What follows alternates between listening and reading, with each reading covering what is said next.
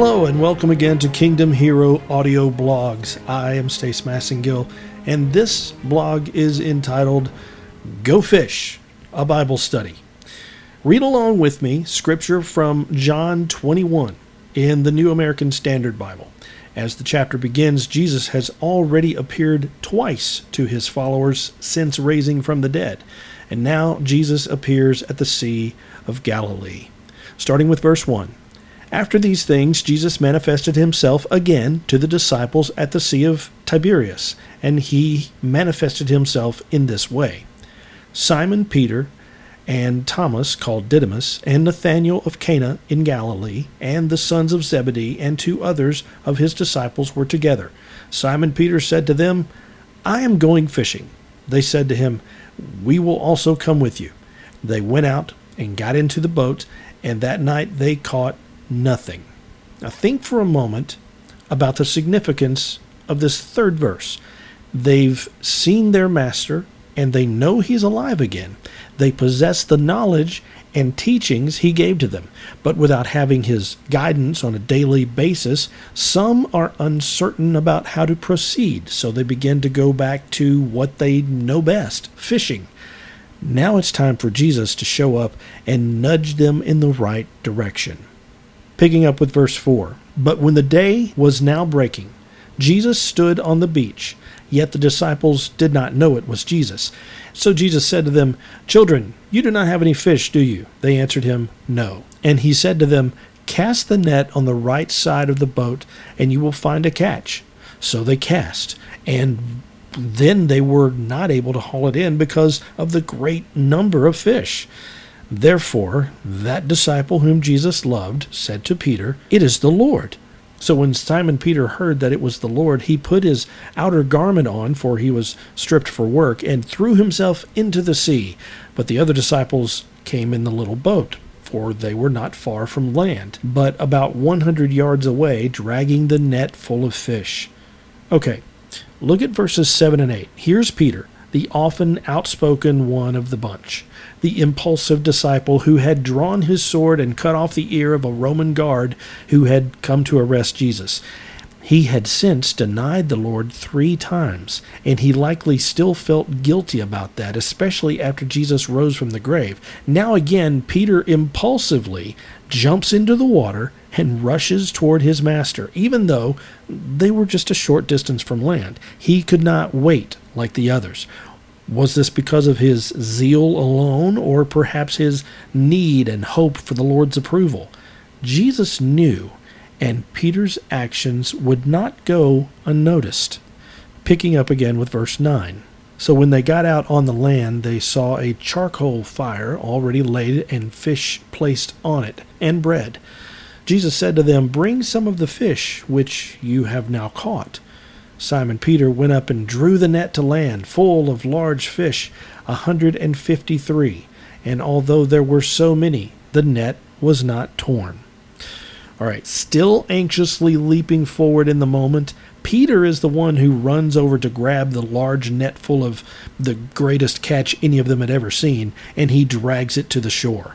The next thing that happens is uniquely important. Notice whenever Jesus has a meal with his disciples, he begins to drop some knowledge on them. His first words to them, some three years earlier, were, Follow me, and I will make you fishers of men. Those words were about to gain their full meaning. Moving on to where Jesus provides in verse 12. Jesus said to them, Come and have breakfast. None of the disciples ventured to question him, Who are you? knowing that it was the Lord. Jesus came and took the bread and gave it to them, and the fish likewise. Now, this was the third time that Jesus was manifested to the disciples after he was raised from the dead. The breaking of the bread is always an important moment. It points back to the cross and how Christ was beaten and his skin broken as a sacrifice for us. Now that was fulfilled, and he had risen. He would soon leave the ministry in the hands of his followers to carry on the gospel message to the world. But first, there's that matter of restoring Peter. In so doing, Jesus also would illustrate the best reason of all to follow his example love, the love motivation. Picking up in verse 15 So when they had finished breakfast, Jesus said to Simon Peter, Simon, son of John, do you love me more than these? He said to him, Yes, Lord, you know that I love you. So he said to him, Tend my lambs. He said to him again a second time, Simon, son of John, do you love me? He said to him, Yes, Lord, you know that I love you. He said to him, Shepherd my sheep. He said to him the third time, Simon, son of John, do you love me? Peter was grieved because he had said to him a third time, Do you love me? And he said to him, Lord, you know all things. You know that I love you. Jesus said to him, Tend my sheep. It was no coincidence that Jesus asked Peter three times, Do you love me? He had denied knowing the Lord three times for fear of being arrested along with him. He always talked a big talk, but now Jesus was making it clear to him that he also needed to walk the walk. If we're honest, how often have we been like Peter was? Oh, we may talk big about following Christ, but where are we when the going gets tough? How do we respond when it seems like God is a million miles away? Sure, Peter once walked on the water, just as Jesus did.